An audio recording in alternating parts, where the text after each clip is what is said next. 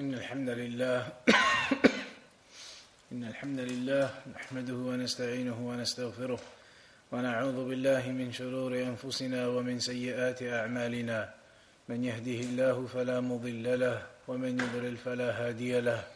وأشهد أن لا إله إلا الله وحده لا شريك له وأشهد أن محمدا عبده ورسوله. أما بعد continuing with كتاب الطهارة the chapter of purification باب قضاء الحاجة the chapter regarding answering the call of nature. حديث أب جابر رضي الله عنه قال قال رسول الله صلى الله عليه وسلم إذا تغوط الرجلان فليت فليتوارى كل واحد منهما عن صاحبه ولا يتحدثا فإن الله يمقت على ذلك.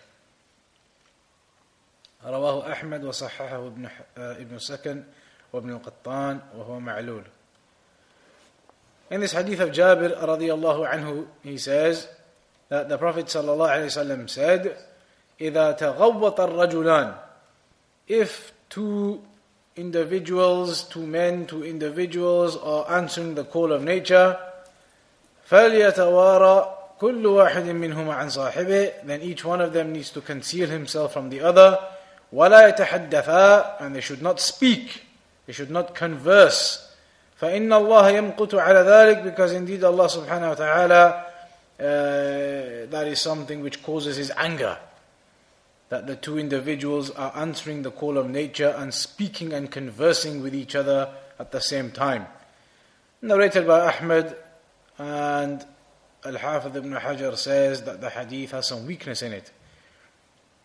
So the meaning of the hadith, إذا تغوط الرجلان If two individuals have gone somewhere for the purpose of answering the call of nature. The hadith doesn't mean that it has to be two people. There could be multiple people. There could be many people. The point is, if there are multiple people, two, three, four, five, six, who go out to relieve themselves and they conceal, conceal themselves so they can't see each other, but they are maybe close by so they converse. They raise their voices and they converse whilst uh, answering the call of nature, and that is something which the hadith is speaking about. So it could be more than two. It could be more than two. It could be two men, two women, male, female, they are all included in this.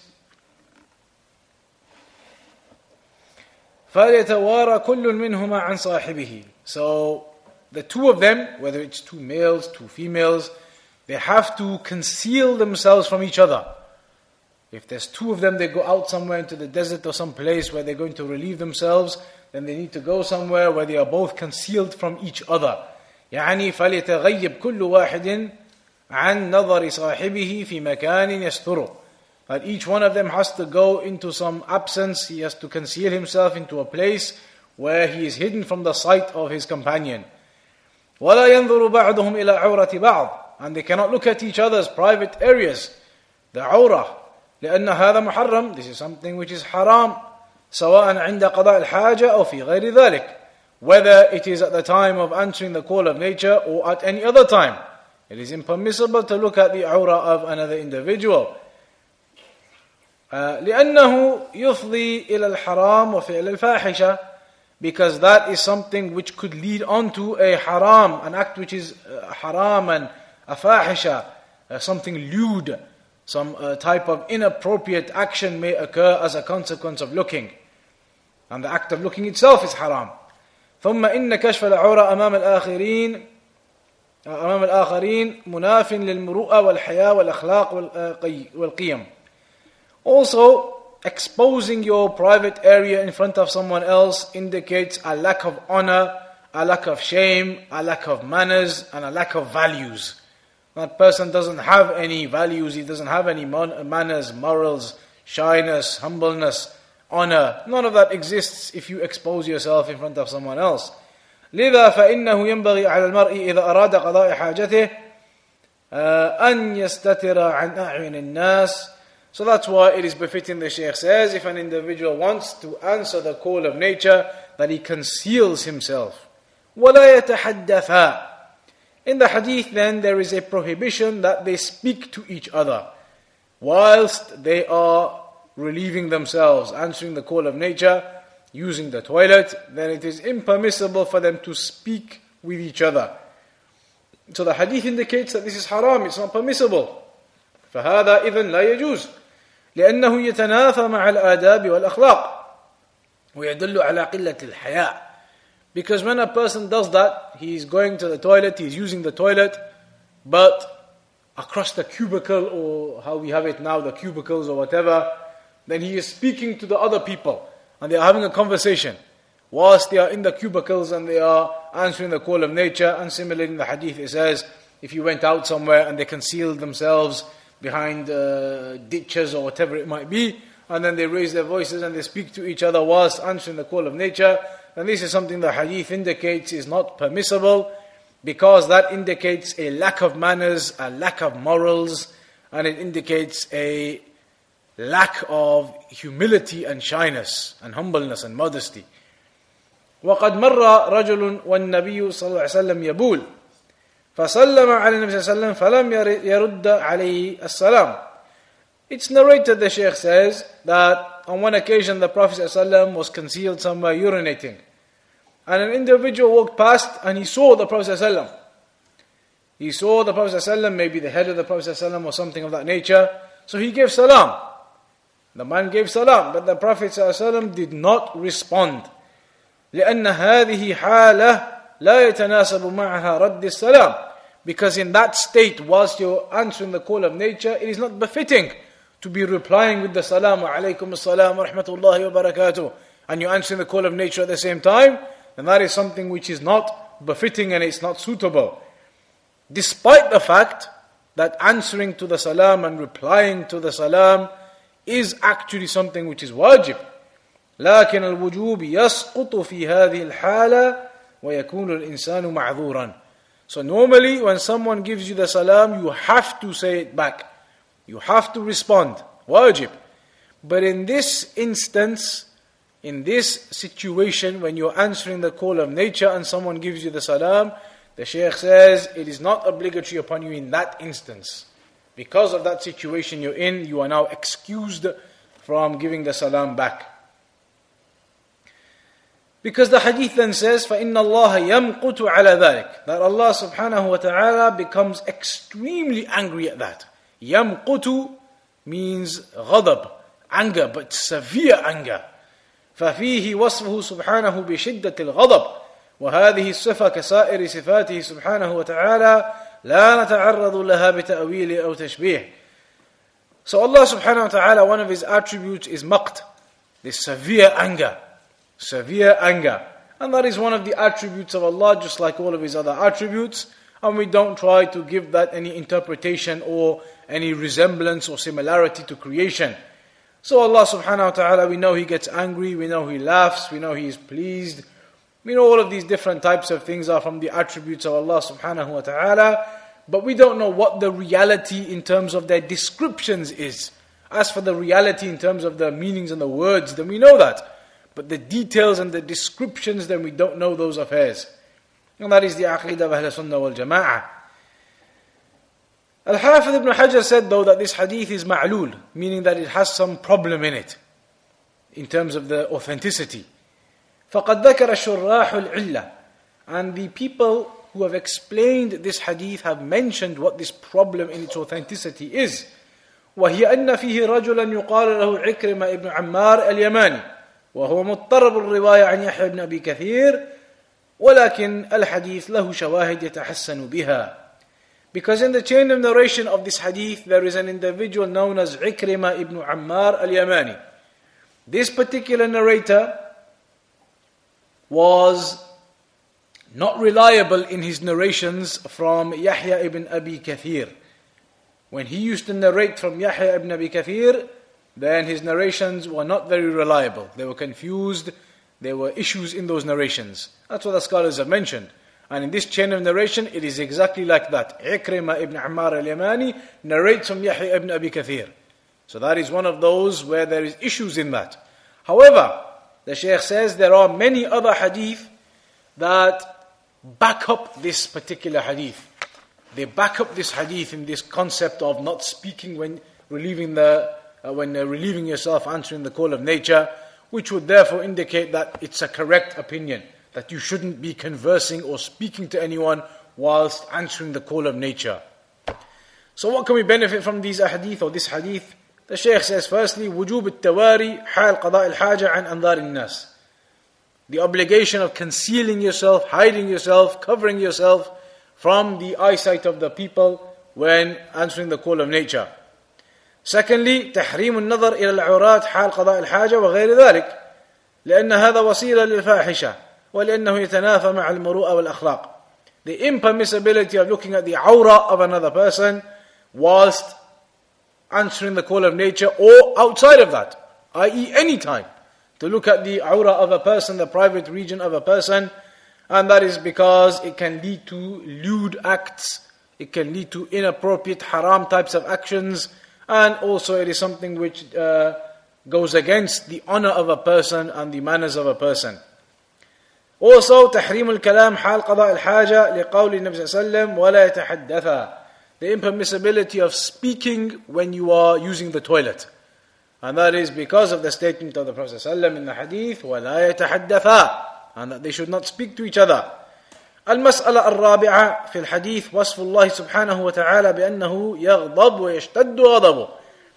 In the hadith there is one of the attributes of Allah subhanahu wa ta'ala, the attributes of Allah that we mentioned a long time ago when we were doing Ha'iyat ibn Abi Dawood. We spoke about some of the attributes of Allah. Similarly, when we were doing Usul Sunnah of Imam Ahmad, with the translation from the telelinks of Shaykh Hassan al Banna, we mentioned some of the attributes of Allah and some of the speech regarding that and the position of Ahl Sunnah wal Jama'ah. Here in this hadith, it mentions one of those attributes, the attribute of maqt, which is severe anger. After that, the next hadith, عن ابي قتاده رضي الله عنه قال قال رسول الله صلى الله عليه وسلم لا يمسكن احدكم ذكره بيمينه وهو يبول ولا يتمسح من الخلاء بيمينه ولا يتنفس في الاناء متفق عليه واللفظ لمسلم انا بقتاده رضي الله عنه ابو قتاده رضي الله عنه narrates that the prophet صلى الله عليه وسلم said that none of you should touch or hold your private parts with your right hand whilst you are urinating. None of you should hold your private parts with your right hand whilst you are urinating. And do not touch the, the place of your the toilet area with your right hand and do not breathe into a vessel. The explanation will come now. The hadith is in Al Bukhari and Muslim. So firstly the Prophet ﷺ said, لا يمسكن أحدكم ذكره بيمينه. In this there are three characteristics that the Prophet ﷺ has mentioned a person needs to be aware of when using the toilet, when answering to the call of nature. Whether it's in the toilet or whether it's somewhere else, answering the call of nature. We say using the toilet because that is the common thing now. That is the common thing and that is almost exclusively what happens. But any, in any case, using the toilet or elsewhere, the point is answering the call of nature. So there are three characteristics that the Prophet ﷺ has mentioned, three manners of using the toilet. Firstly, لا يمسكن. None of you should hold. Here, this is a prohibition. A prohibition with an emphasis on it. La prohibition, la unnahiya. Yumsikanna. Noon at the end. This noon at-tawkid indicates emphasis. So it means definitely, certainly do not hold لا يمسكن أحدكم ذكره بيمينه. None of you should hold your private parts, the private region with your right hand where you urinate from. None of you should hold that with your right hand. And this is not something specific to men even for the women, that they should not touch that private area with the right hand. وإنما يشمل الرجال والنساء بمعنى بمعنى أن المرأة لا تمس فرجها بيدها اليمنى أثناء التبول. Similarly, men and women should not touch the private area with their right hand whilst urinating. Similarly, it's not only the front private parts, but the back private parts also. That both private parts should not be touched with the right hand during relieving yourself, uh, answering the call of nature. فلا ينبغي للرجل أو المرأة أن يمص أحدهما فرجه أو دبره مباشرة بيده اليمنى لأن اليد اليمنى كما تقدم ذكره تكون للأشياء الشريفة والمستحسنة وأما اليسرى فهي للأشياء المستقذرة والمستقبحة And that is because the right hand is for the honorable things. You eat with your right hand, you drink with your right hand, you do the dhikr on your right hand. These are from the honorable things that you do with your right hand. Whereas the left hand is used for those things that are not honorable in that way. So, relieving yourself, cleaning yourself after using the toilet, etc., That's for the left hand. As for the right hand, then that is for the honorable things. And we already mentioned the hadith about how the Prophet ﷺ. The Prophet ﷺ used to like to do things with the right hand side. So it's mentioned how he used to put his right shoe on first, how he used to comb the right side of his head first, how he used to begin with the right side of his body in making the purification. The right side is something which is befitting or more honorable to do. So here it's mentioned do not touch the private parts with your right hand during answering the call of nature. If a person needs to touch his private parts, then it is to be done with the left hand. ولا يتمسح فعل مضارع مجزوم بلا الناهية وعلامة تجزم السكون وإن كانت لا نافية فإن الفعل يكون يتمسح بالرفع بالخلاء يعني من الغائط Similarly, a person should not clean himself after having finished answering the call of nature. The first point was during the call of nature, during whilst you are using the toilet, then do not touch your private parts with your right hand. Once you finished, and you need to clean yourself. The second mannerism mentioned here is do not clean yourself after you finished with your right hand. Do it with the left hand. ولا يتنفس في الإناء هذا هو الأدب الثالث في الحديث وهي النهي عن التنفس في الإناء حال الشرب. لأن تنفسه في الإناء يكرهه على غيره. فلربما تطاير مع نفسه شيء من ريقه أو من مخلفات فمه فيقذر الشراب الشراب الذي يشرب منه على غيره أو حتى أو فيقذر الشراب الذي يشرب منه على غيره أو حتى على نفسه. هذه هي الحكمة من المنع في التنفس في الإناء والله أعلم. The third mannerism which is mentioned is that you should not breathe into a cup that you are drinking from. If you're drinking from a cup of water or some other item of liquid that you're drinking from in a cup, then you shouldn't breathe into that cup. The reason for that is that if you were to breathe into it, then maybe some of your spittle might go into it, or something else from your mouth might go into it, and thereafter nobody else would want to drink from that cup. Or you yourself might not want to carry on drinking from it, knowing that something has fallen out of your mouth into it. So, here, one of the mannerisms of eating and drinking has been mentioned that with the cup, do not breathe into it, do not blow into it or breathe into it. Because the wisdom is something may fall into it from your mouth, and that would make it something disgusting then afterwards you wouldn't want to drink it anymore and nobody else would want to drink it anymore so don't breathe into the cup directly فالمشروع للإنسان أثناء شربه أن يتنفس خارج الإناء so the legislative thing is that if somebody is drinking do not blow and breathe directly into the cup but breathe outside of it away from it ويستحب له أن يتنفس ثلاث مرات كما كان النبي صلى الله عليه وسلم يفعل and it's uh, mustahab that he breathes three times as the Prophet ﷺ used to do. يعني يشرب بثلاث أنفاس ويكون ذلك خارج الإناء that he drinks with three breaths and that is outside of the cup. إلا أن العلماء استثنوا حالة واحدة وهي عند شرب الأشياء الحارة كالقهوة والشاي والمرق فالشيء الحار لا بأس أن ينفخ الإنسان فيه من أجل أن يبرد لحاجته لذلك. except the scholars mentioned an exception. The Shaykh says there is an exception to breathing into the cup. And that is if you had something really hot. If you had something really hot, some of the scholars have made an exception, like tea and coffee and soup or something of that nature. If you had something hot, some of the scholars have said then it is okay to blow into it to cool it down. Some of the scholars say it's okay to cool it down, you can. But generally speaking, the ruling is that for drinks and liquids, you do not blow into it in that way. فهذا الحديث دل على مسائل. So this hadith indicates various things. Firstly, it indicates that it is impermissible to touch the private parts whilst you are relieving yourself with the right hand. If there is a need, then with the left hand you do it. Secondly, after you finish, then it is mentioned in the hadith that you clean yourself with your left hand, not with the right. That you get yourself into the habit of using the left hand to clean yourself. The third thing, which is about eating and drinking, is that you do not breathe into the vessel that you are drinking from. The fourth issue is that the hadith indicates the completeness of the sharia, the absolute completeness of the sharia, of the legislation to the extent that we are told about these small items that we may consider to be small, and in reality they are the manners and the morals and the behaviors, the mannerisms of using the toilet. All of these things that you don't touch your private parts with your left hand, you don't clean yourself with your left hand.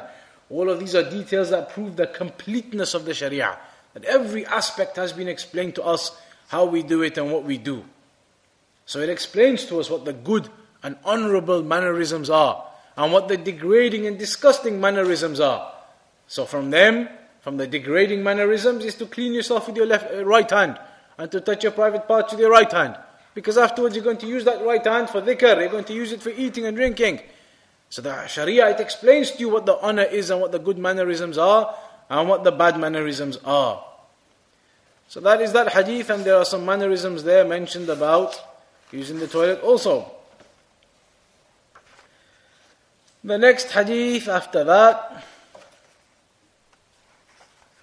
is the hadith of Salman radiallahu anhu قال لقد نهانا رسول الله صلى الله عليه وسلم أن نستقبل القبلة بغائط أو بول أو أن نستنجي باليمين أو أن نستنجي بأقل من ثلاثة أحجار أو أن نستنجي برجيع أو عظم رواه مسلم In the hadith of Sahih Muslim, Salman radiallahu anhu narrates that the Prophet sallallahu alaihi wasallam prohibited us from facing the Qibla whilst relieving ourselves from facing the Qibla whilst using the toilet. Or that we clean ourselves with our right hands afterwards. Or that we clean ourselves with less than three stones. Clean ourselves with less than three stones. All of this will be explained.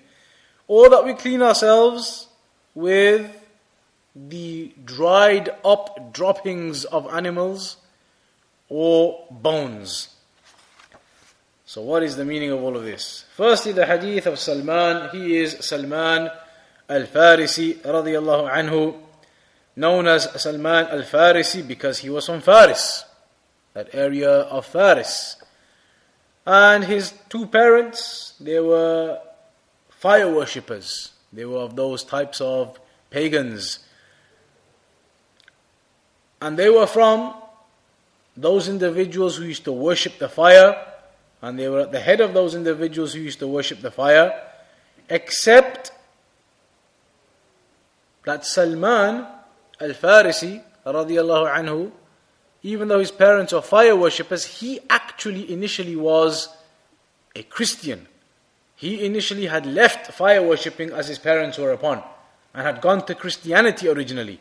إلا أن سلمان رضي الله عنه تدين بدين النصارى وترك المجوسية وتنقل أثناء تعلمه النصرانية من راهب إلى راهب and whilst he was learning about Christianity he used to go from one monk to the next فكان كل راهب إذا حضره الموت يأمر سلمان بالذهاب إلى راهب آخر يدله عليه So whenever he used to be with a monk learning about Christianity, if that monk was about to die, he would tell him who else to go to. He would advise him with a different monk. So he would go to that monk. So he would learn from him. When that monk was about to die, he would advise him go to such and such. So he would go to him next. And like this he would carry on learning from the different monks. فكان كل راهب إذا حضره الموت يأمر سلمان بالذهاب إلى راهب آخر يدله عليه فيذهب إليه سلمان ويكون عنده حتى إذا كان آخر راهب من هؤلاء الرهبان أخبر سلمان بأنه لا يعلم راهبا يحيله, يحيله إليه ولكنه أخبره بأن هناك نبيا قد أضل زمانه سيبعث ووصف له مكانه الذي يهاجر إليه وهو المدينة So he used to go from monk to monk to monk. Whenever one monk died, he advised him with the next one. When that one died, he would advise him with the next one. Eventually, he came to a monk, and when that monk was about to die, he said, I haven't got any other monks that I know of that I can advise you to go to next. However, he said, there is news of a prophet that is going to come, and he's going to be sent, and he's going to make hijrah to a place called Medina. There is news of these affairs.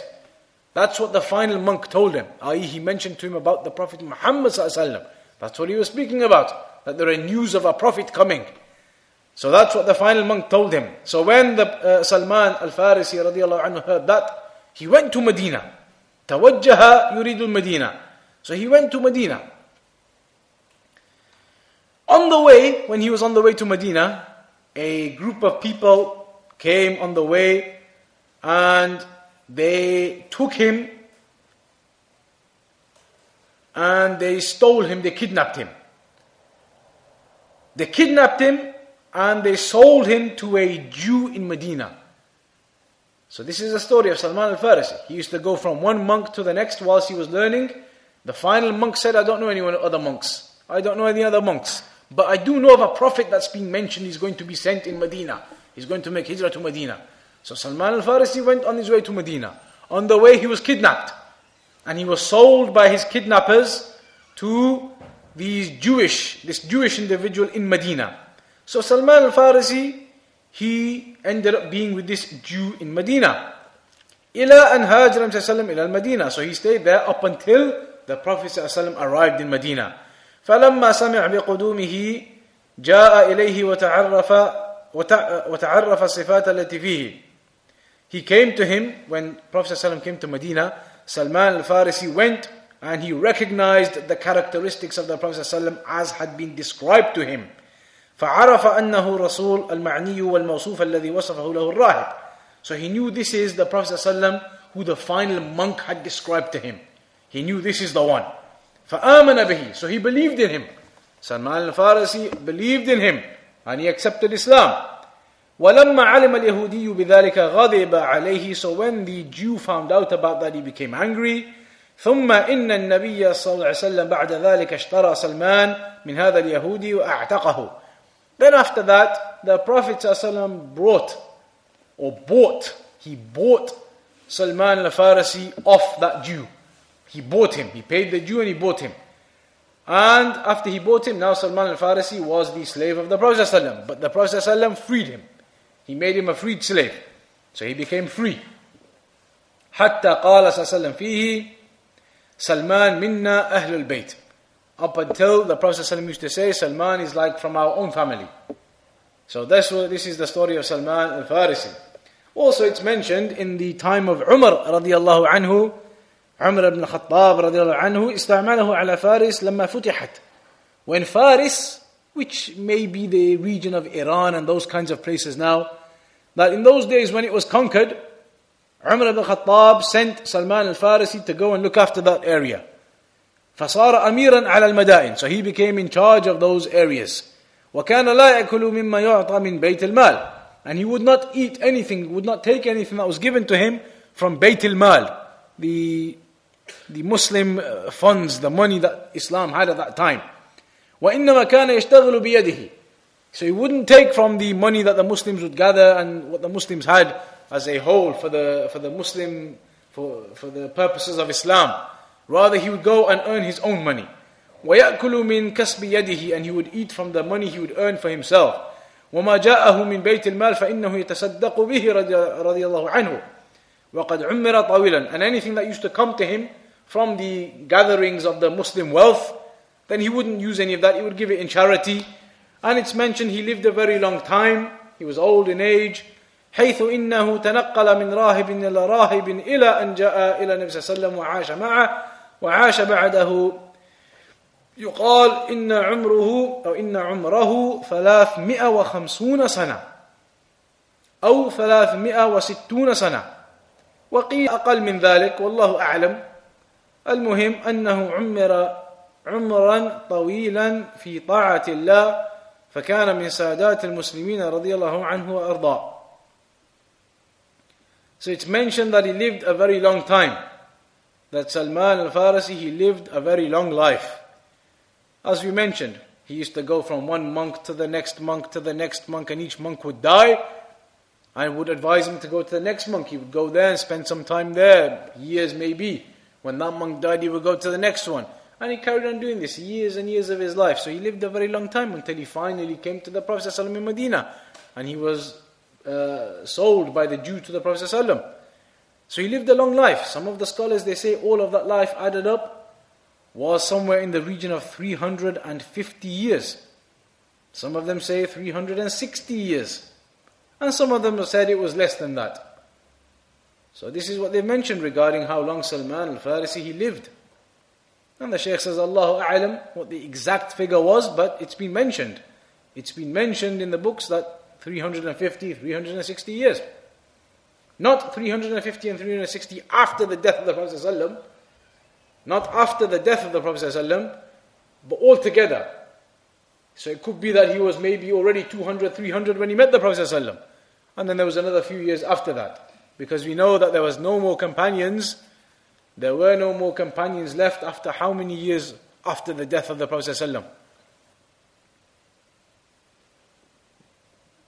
Hmm. Uh, 110 years after the Hijrah. So 100 years after the death of the Prophet ﷺ, correct. 100 years after the death of the Prophet ﷺ, there were no more companions left. They say Abu, Abu Tufail. His name was Abu Tufail. He was the final companion, as many of the scholars mentioned, who died in 110 Hijri. 110 Hijri, therefore 100 years after the death of the Prophet. So we know that there was no more companions after that. So when we say that Salman al Farisi, some of the scholars they say he lived 350 years or 360 years, then definitely we know there couldn't have been more than 100 after the death of the Prophet. No more than that. All the others must have been before that time. But anyway, that is a brief biography of Salman al-Farisi who narrates this hadith, radiallahu anhu.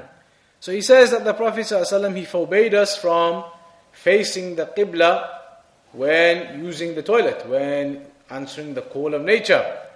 Or that we should use our right hands, or that we should use our right hands in cleaning ourselves after relieving ourselves or that we clean ourselves with less than three stones, or that we clean ourselves with dried dung or bones. So there are four issues mentioned there. The first issue, which is about not facing the Kaaba, not facing the Qibla when using the toilet. النهي الأول عن أن نستقبل القبلة ببول أو غائط والمراد بالقبلة الكعبة المشرفة فالمسلم منهي أن يستقبل الكعبة وهو يقضي حاجته وذلك تعظيما لبيت الله عز وجل ولأن القبلة إنما تستقبل في العبادات فلا يجوز أن تستقبل أن تستقبل في الأشياء المستكرهة والمستقذرة The first prohibition is to face the Kaaba whilst answering the call of nature. That is impermissible. That is something which is uh, prohibited here in this hadith. The reason being because the Kaaba is something that you face at the time of worship. At the time of worship, you face the Kaaba. Not at the time of doing something which is degrading or something which is not honorable. Using the toilet and relieving yourself. So the Kaaba is something honorable and you face towards it at honorable times in worship, etc. Not at times of using the toilet. So that is prohibited from in this hadith to face the Qibla whilst uh, answering the call of nature whether that is urine or the other type. Both types of answering the call of nature. وكذلك استدبارها فإن الإنسان الذي يقضي حاجته عليه أن ينحرف عن القبلة Also it's mentioned that a person shouldn't sit with his back to the Qibla when urinating. He shouldn't sit with his back to the Qibla when urinating. Rather he should be to the sides. That's mentioned as well. And this is from the Islamic manners the Shaykh says. ومما يدل على ذلك حديث أبي أيوب الذي ساقه المصنف بعده حيث قال and something which indicates that is the hadith actually which comes uh, next the very next hadith is linked to this and it indicates this point the hadith of Abu Ayyub al-Ansari رضي الله عنه لا تستقبلوا القبلة بغائط ولا ببول ولا تستدبروها ولكن شرقوا أو غربوا which is in Sahih Muslim and Sahih uh, Sahih al-Bukhari, Sahih Muslim, Abu Dawud, Tirmidhi, Ibn Majah, Nasa'i and Al-Musnad of Imam Ahmad. It's in all of those books. The hadith of Abu, Abu Ayyub al-Ansari radiyallahu anhu, do not face the Qibla and do not turn your back to the Qibla when using the toilet. Instead, go to the east and the west. or rather, go to the sides. Don't face it and don't turn your back to it, but go to the sides instead. That's what's mentioned in that hadith. So that is a, a, an evidence which indicates that you cannot face the Qibla when you are uh, using the toilet. And instead you are to go to the sides. Go to the sides, face one of the sides, deviate to one of the sides. فيكون منحرفا عن القبلة meaning that you then have the Kaaba, the Qibla at your side. You're either facing this way so the Qibla is on your side, or you're facing that way and the Qibla is on the other side. But you're not facing the Qibla, and neither do you go the other way, so your back is towards the Qibla. Rather, you are facing one of the two sides. That's what's mentioned, and that's what's uh, mentioned in this particular hadith. هذا بالنسبة لأهل المدينة لأن القبلة بالنسبة إليهم تكون إلى جهة الجنوب فإذا شرق أو غرب استقبل الشرق أو الغرب فصارت الكعبة فصارت الكعبة إلى جنبه ويقاس على هذا بقية الجهات فمن كان في المشرق والمغرب فإنه يستقبل الشمال والجنوب The hadith says, do not face the Kaaba, do not give your back to the Kaaba, go to the east or the west. The east or the west, that is referring specifically to the people of Medina. It is referring specifically to the people of Medina. وهو أن الإنسان آه نعم لأن القبلة بالنسبة إليهم يكون أو تكون إلى جهة الجنوب because the Qibla with regards to the people of Medina is to the south. So they can't face the south because then they'd be facing the Qibla. They can't face the north because then their backs would be towards the Qibla. Therefore, the people of Medina would have to face the east or the west. That is regarding them. If somebody lives in some other location where the Qibla isn't in the south, the Qibla is in the north from where they are, or it's in the east where they are, or it's in the west where they are, then they just alternate their directions accordingly. They alternate their directions accordingly so that the Qibla ends up on one of their sides, whatever that side might be. والنهي ظاهره أنه عام سواء كان الإنسان في داخل البنيان أو في خارجه and the Shaykh says it appears as if this prohibition is general whether you are out in the open somewhere in the desert or inside of your homes inside of your homes behind built walls and things it appears it's a general prohibition. Whether you're in your home, in a room, built walls around you, there's a bathroom with walls around it, still the same ruling. That's what it appears. Because the hadith quite clearly says, don't face it and don't give your back to it.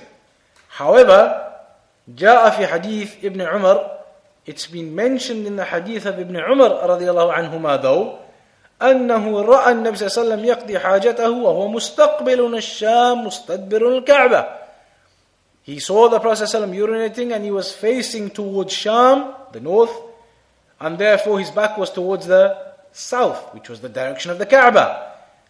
So this is obviously something problematic now. How do we understand that?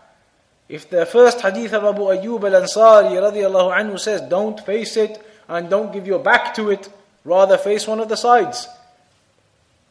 But this hadith says that the Prophet ﷺ was facing the north and therefore his back was towards the Qibla when answering the call of nature. So, how, how do we understand that? The Shaykh says this is problematic now. This might become problematic for people. The scholars have agreed, the Shaykh says, اتفقوا على أنه لا يجوز استقبال القبلة واستدبارها أثناء قضاء الحاجة إذا كان في العراء خارج البنيان. The scholars have agreed, united upon the fact that it is not permissible to face the Kaaba or to give your back to the Kaaba whilst using the toilet if you are out in the open, not inside of a toilet with walls around it, inside of a building, inside of a structure, not inside of a structure or building, if you are out in the open, then you cannot face it and you cannot give your back to it. That's united upon, agreed upon. If you go out in the desert somewhere, you're out in the open somewhere, you cannot face the Kaaba, you cannot give your back to the Kaaba. It must be at the side. However, they have differed about the fact if you were inside a building somewhere. You're inside a building and there's walls all around you in a bathroom. You're in a bathroom and there's walls all the way around you blocking you in. Then what's the ruling? Can you face the Kaaba or give your back to the Kaaba now? Because you've got walls all around you blocking you in anyway. You're blocked in. You're not directly facing the Kaaba or giving your back to it. There's a wall blocking you in. Here the scholars they differed. Two opinions. The first opinion, أنه يشمله النهي. That still you cannot face the Kaaba or give your back to it because the prohibition is general. The prohibition is general and therefore you cannot face the Kaaba, no, give your back to the Kaaba, even if you're inside a building and there's walls blocking you in, like most of the toilets are nowadays. That's the first opinion, and that is the choice of Shaykh al-Islam ibn Taymiyyah, Ibn al-Qayyim also, and many of the other scholars. And the Shaykh says, حتى إن الذي في العراء لا بد أن بينه وبين الكعبة مرتفعات وجبالا وأشياء حائلة ومع هذا نهي عن ذلك Because when a person is out in the open, you're out in the desert, you're out in the open somewhere.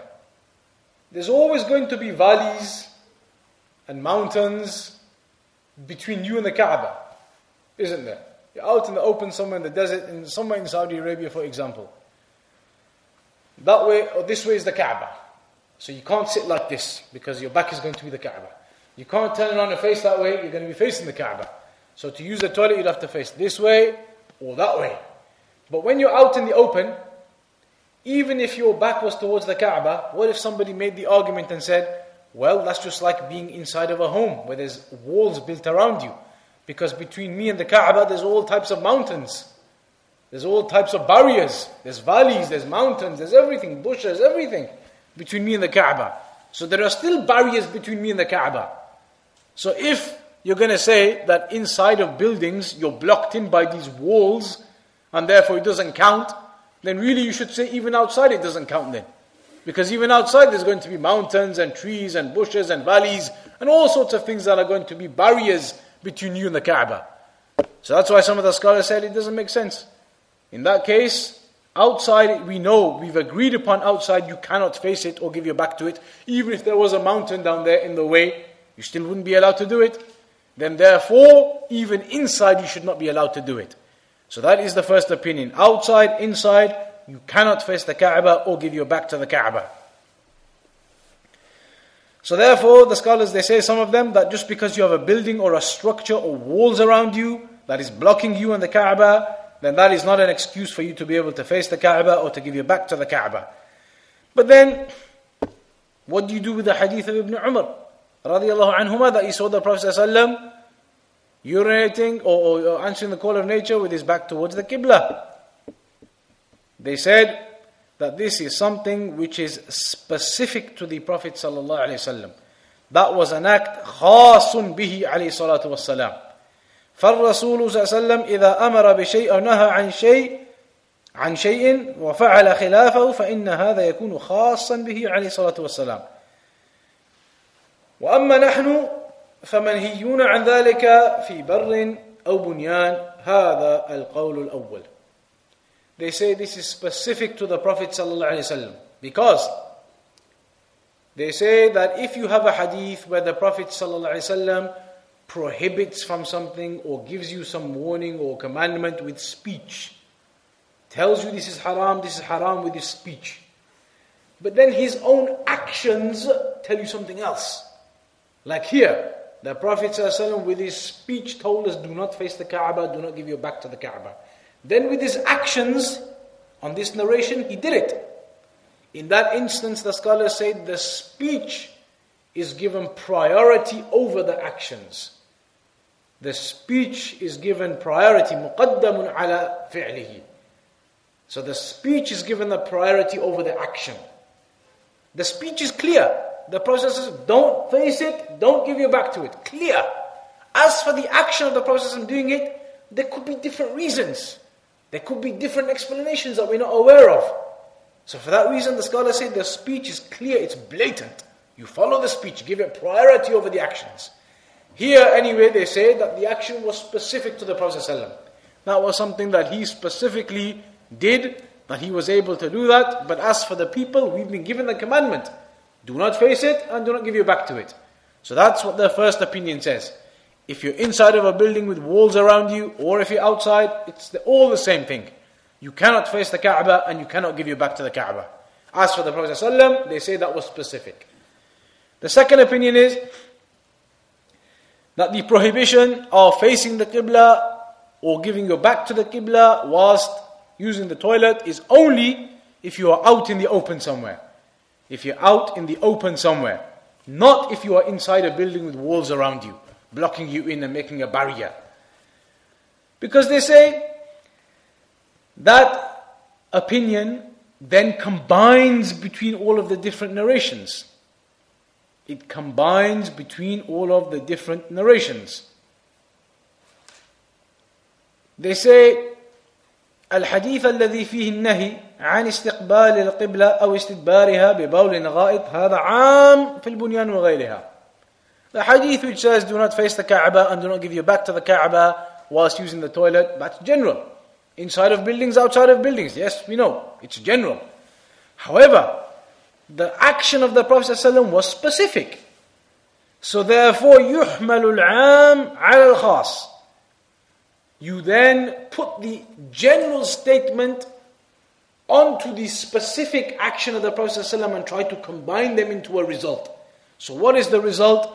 يكون النهي في حالة خارج البنيان وأما في داخل البنيان فلا مانع في ذلك. Therefore, we can say that the prohibition is when you are out in the open, and the permissibility is when you are blocked in with a structure in a building.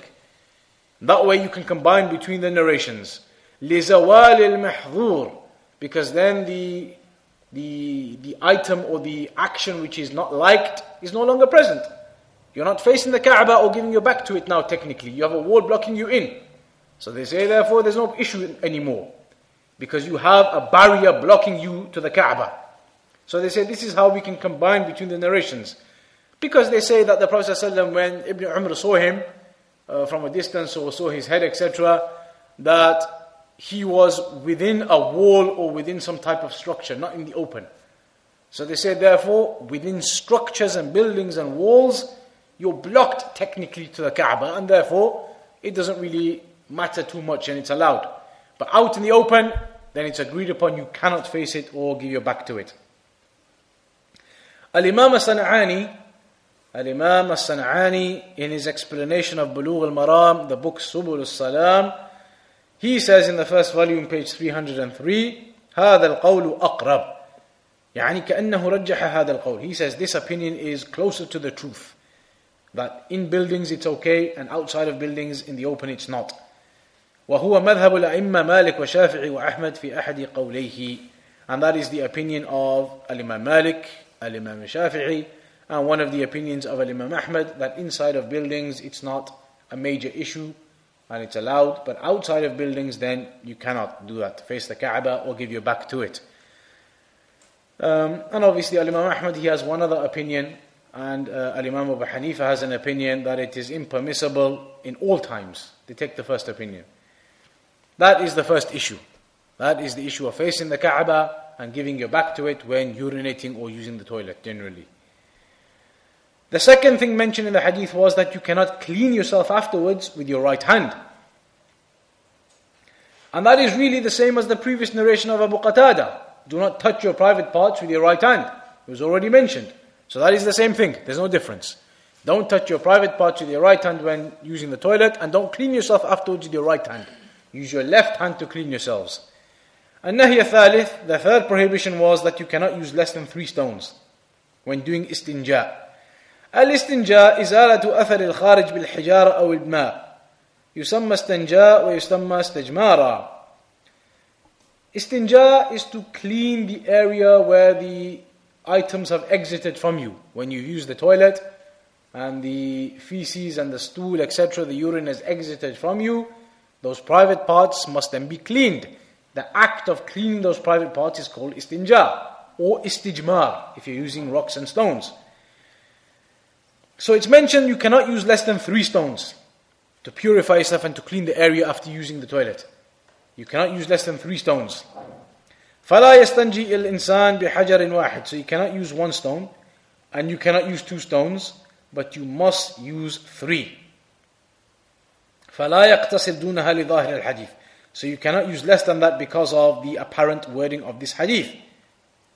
وإن احتاج إلى زيادة فإنه يزيد إلى أن يزول أثر الخارج. And if a person needed more than that, imagine out somewhere and you use the toilet, you relieve yourself out somewhere in the desert, and then you find some rocks and stones to clean that area, you must use at least three. Must. Then, if there is still some signs left which haven't been cleaned yet, you can use more. More isn't a problem. 5, 7, 10, 11, 13, whatever you want to use. But minimum is three. لأن الحديث حدد الأقل ولم يحدد الأكثر because the hadith tells you what the minimum is and it doesn't tell you the maximum. Maximum as you please. But the minimum it tells you is three. So if you need more than three, you can carry on. Use as many as you need until that area becomes clean. So then the question is is the meaning of that that there must be three specific stones, three separate stones, or does it mean three wipings? That you must wipe yourself three times? Meaning, what if I had a big stone and I use one side of it and I wipe that area? Then I turn it around and I use a clean side from the other side and wipe that area. I turn it around and the third side I wipe that area, the private area. Now I've done three wipings. Is that the meaning of the hadith that you must have three wipings? Or is the meaning no, you must have three specific separate stones? What's the meaning? Because a person might have a big stone with three sides to it and uses one side, the second side, the third side of the same stone, and he's done three separate wipings. Is that okay? Or must it be three separate stones? من العلماء من يقول المراد المسحات المنقية ولو بحجر واحد وهو أيضا لا يقتصر على مسحتين ومسحة واحدة. So some of the scholars said the point is three wipings of that area. Three times you wipe that area, even if it was one stone. One stone, use different sides of it and get three clean wipes. They say that's sufficient. Even if it was one stone. As long as it had three separate areas that you could use. Use one area, becomes dirty. Use the other area, becomes dirty. Use the third area, becomes dirty, and you're done. If that was the case, you had a stone with three separate sides, then that is okay. Because they say the point is to clean yourself with at least three wipings. وكذلك لو استجمر بغير الأحجار مما ينشف المحل كالأخشاب والورق والخشن والخرق فكل ما ينشف المحل فإنه يقوم مقام الأحجار Similarly, if a person uses something which takes the place of stones, for example, people use now tissue paper and they use other types of wipes or whatever it might be to clean themselves. Those things take the place of stones. So a person would have to use three separate wipings or a big selection in the same time, but to use separate sides of it for three separate wipings. There must be at least three wipings. فقد يكون الإنسان في محل ليس فيه أحجار maybe somebody might be somewhere where there aren't stones so the purpose isn't you have to use stones purpose is you use something smooth and soft or smooth and uh, hard, meaning uh, something that you can use to be able to clean that area with. Something that can be used to clean that area with. Whatever that might be, stones or anything else that is similar to them to clean the area with. Must be at least three wipings though. The fourth issue is, and the best thing as we mentioned before, is to use water and stones. Or water and tissue paper, not just to use the tissue paper or the stones.